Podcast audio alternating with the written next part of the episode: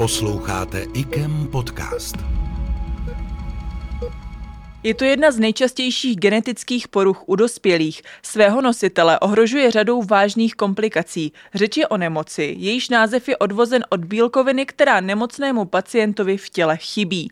Takzvaný deficit alfa-1 antitrypsínu může vést k poškození plícní tkáně nebo i k cirhóze jater.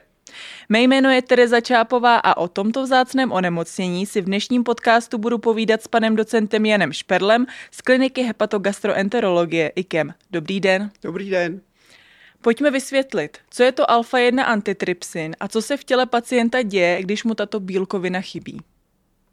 Jak už jste řekla, alfa-1 antitrypsin je bílkovina.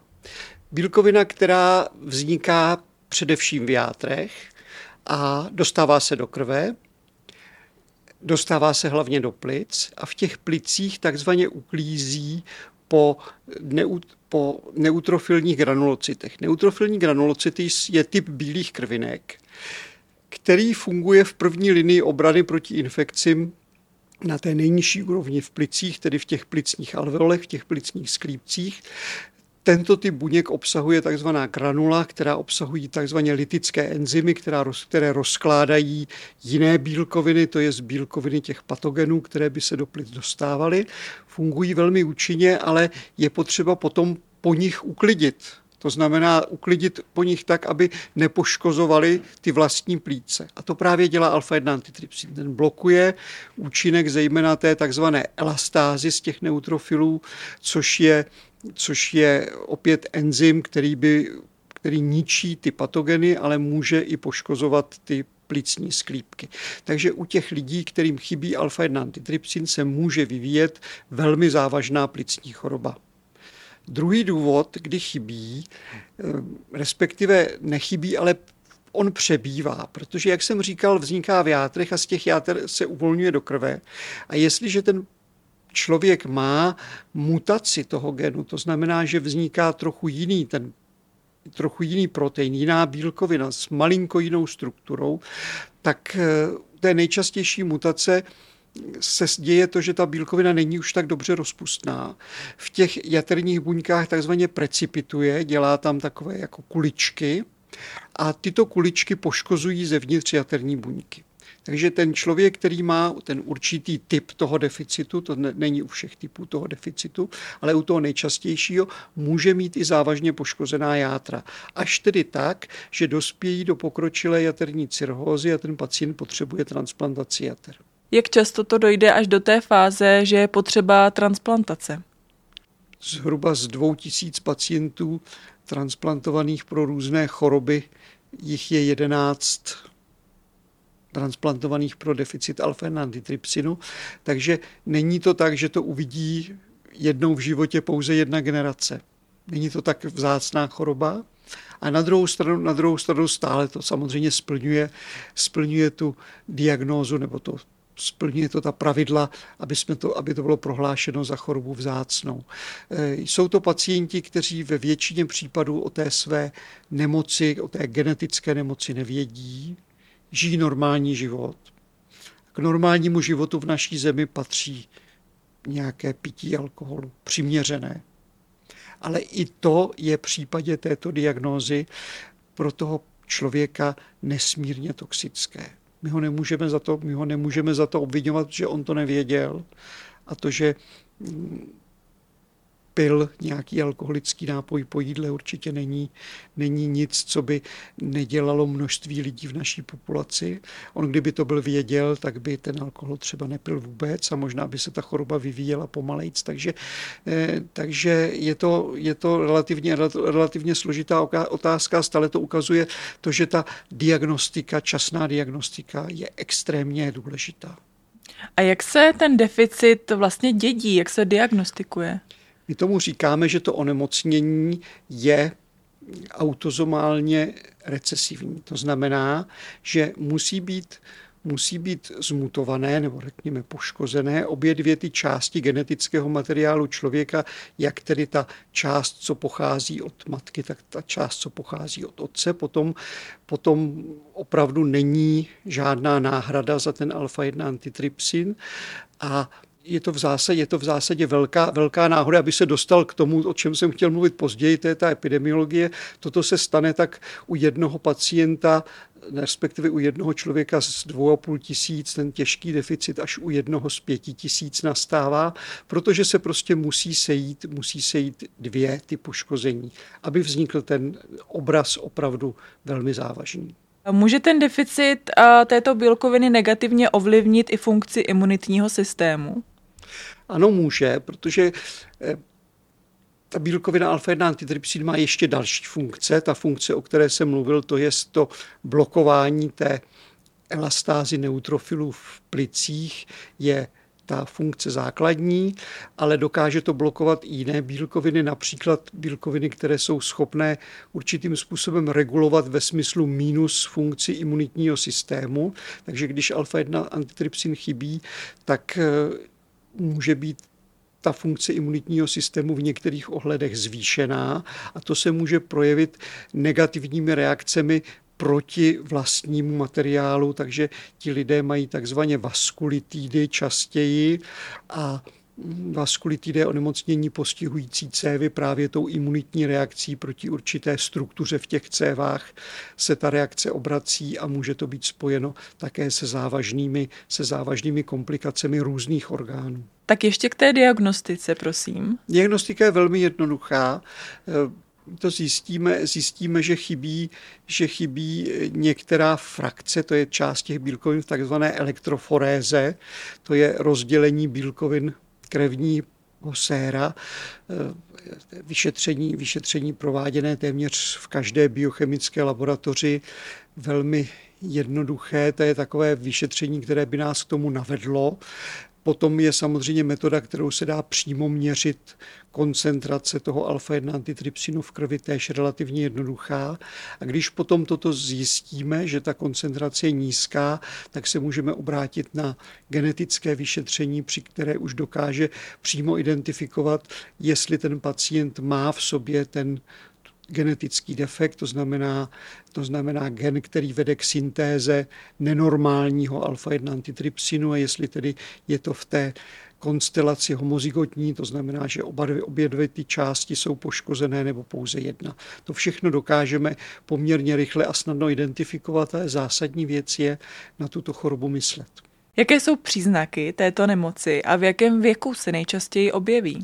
Příznaky můžou nastat už u novorozenců. Může to být, může to být novorozenecká žloutenka, kterou má tak 10 až 20% těch pacientů s deficitem alfa-1 antitrypsinu, respektive pacientů novorozenců. Eh, v řadě případů to samo přejde, to dítě se pak vyvíjí relativně normálně. Některé z těch dětí, které takto zežloutnou, projeví se u nich to jako původně novorozenecká žloutenka, mohou přejít tedy do selhání jater, které vyžaduje už v tom novorozeneckém věku transplantaci, těch jsou tak 2 až 3 a posléze tedy, posléze tedy, pokud se to takto závažně nezvrtne už v tom novorozeneckém věku, tak pak se obvykle ten život toho člověka vyvíjí relativně normálně, až tedy v dospělém věku se začne projevovat buď tedy poruchou jater, to znamená zvýšenými jaterními testy, případně tedy pokud se na to nepřijde dříve, ale až v pokročilém stádiu, tak to můžou být i známky pokročilé cirhózy jater ze žloutnutí, takzvaná voda, voda v břiše, případně krvácení do zažívacího traktu. Stejně tak se může až v tom dospělém věku rozvíjet ten eh, takzvaný plicní emfizem, tomu se lidově říká rozedma plic. Může se to zpočátku manifestovat jako astma a může se těm lidem postupně vyvíjet velmi těžké plicní postižení, které také může směřovat až k transplantaci plic, pokud se nepřijde na to včas. A do jaké míry může stav pacienta s touto chorobou ovlivnit eh, kouření cigaret a pití alkoholu? Obojí funguje negativně. Těch pacientů, kteří jsou nosiči, nosiči tzv. homozygoti, tedy ti nejvíce ohrožení, tak kouření významně zhoršuje průběh té plicní choroby. Dokonce to kouření, které pokračuje a pacient nepřestane, je důvodem k, nepos, k neposkytování té jaksi, jaksi léčby, která má nahrazovat alfa-1 antitrypsin, protože ne, že by tím byli trestáni, ale ona ta léčba potom není účinná, pokud do toho pacient kouří. Stejně tak pití alkoholu eh, rychluje ten vývoj jaterní cirhózy a to nejenom u těch pacientů, kteří jsou homozygoti, tedy s oběma, s oběma takzvaně geny nebo tedy alelami, jak se správně říká, mutovanými, ale u těch, co jsou nosiči pouze jedné té alely. To je právě ta novinka, kterou kterou víme v hepatologii v posledních pěti, možná osmi letech, že i ti nosiči té jedné alely mutované jsou ohroženi, pokud mají nějakou závažnou jinou jaterní chorobu, zejména tedy pokud pijí alkohol nebo pokud mají stučnění jater, ale těchto, těchto lidí, těch pouze s tou jednou mutovanou alelou, těch už je v populaci asi 1 až 2 Říkal se tedy, že pití alkoholu může být velkou překážkou v léčbě. Jak se ale tato choroba obecně tedy léčí? V současné době je jedinou registrovanou léčbou takzvaná augmentační léčba. Augmentovat znamená něco navyšovat a tady se navyšuje zve, zevně podávanými, to jest infúzemi roztoku toho alfa-1 antitrypsinu, jeho hladina v krvi a tím se nahrazuje ten, ta bílkovina, která se netvoří v játrech. Je to i používáno k léčbě té plicní choroby vyvolané alfa, deficitem alfa-1 antitrypsinu. Předpokládáme, že to bude účinné i na tu formu jaterní, ale na tuto formu to zatím tedy nemá registraci a může to být používáno pouze v rámci, v rámci jaksi klinických, klinických studií, které pokud probíhají, tak probíhají v cizině. U nás takováto studie neprobíhá. Eh, deficit alfa-1 antitrypsinu je právě tou chorobou, na kterou lze, lze v současné době a brzo se domnívám, že to bude běžně k použití, funguje genová terapie takzvaná. Ne terapie, která by změnila ten gen, ten gen zůstane zmutovaný, to tak daleko ještě nejsme, ale je to terapie, která dokáže e, zastavit tu výrobu v játrech nebo prostě syntézu v játrech toho defektního proteinu, který se tam ukládá a neodchází do krve a nahradit ho, nahradit ho výrobou toho normálního proteinu. Je to, mm-hmm. je to takový malý zázrak, něco, co jsme si před pár lety ještě nedokázali vůbec představit. Tento způsob léčby je v současné době ve stádiu tzv. klinických zkoušek, ale i ty první zkoušky jsou velmi nadějné. A dokážete typnout nějaký horizont, kdyby se to mohlo zavést do praxe? Já si myslím, že to jsou roky. Roky. To jsou roky. To není tak úplně, to není tak úplně jednoduché. Já myslím, že obvyklá doba od tedy úspěšného léku, od zahájení toho zkoušení do uvedení na trh bývá pět, možná někdy, možná i deset let. Takže je třeba, jak, je třeba býti, býti trpělivý, ale já jsem přesvědčen o tom, že ten velký úspěch přijde. Tak budeme doufat. Ještě by mě zajímalo, jaké procento populace tato vzácná choroba vůbec postihuje. Já už jsem to tady řekl, ale schrnu to ještě jednou, aby to bylo jasné. Ti heterozygoti, to znamená ti, kteří eh, mají pouze tu jednu alelu mutovanou, tak těch se zdá, že 1 až 2% v jinak zdravé populaci, ale mezi pacienty s jaterní cirhózou už jich je 6 až 8% To znamená, že to predisponuje, zvyšuje toto riziko vzniku, vzniku jaterní cirhózy, pokud mají jinou chorobu. Nejčastěji právě tedy chorobu jater z nadměrného příjmu alkoholu nebo tedy z nadměrného příjmu energie, tomu říkáme, tomu říkáme nealkoholová tuková choroba jater. A těch, co mají, jsou homozygoti, to znamená, co mají obě dvě ty alely mutované, tak to už jsem také zmiňoval, těch je asi 1 na 2,5 tisíce obyvatel v Evropě s tím deficitem jakýmkoliv a s tím velmi těžkým 1 na 5 tisíc. Ještě se na závěr zeptám, případě, že má někdo podezření na toto onemocnění, třeba i po shlédnutí tohoto našeho podcastu, eh, jak vás mohou kontaktovat? V IKEM je zřízeno takzvaně vysoce specializované centrum pro eh, léčbu vzácných jaterních chorob. Ty údaje o tom centru jsou na stránkách našeho institutu a je tam i obecný e-mail, na který lze psát dotazy, případně tedy požádat o vyšetření. Na druhou stranu, na druhou stranu ty příznaky jsou velmi, velmi obecné a ten, kdo by na to měl myslet, je ten lékař v té první linii a toho pacienta k nám spíše odeslat. Ale my samozřejmě, my samozřejmě jsme zvyklí reagovat na ty dotazy jak odborníků, tak lajků. A to už je z dnešního podcastu vše. Děkuji za vaše odpovědi. Naschledanou. Děkuji a naschledanou.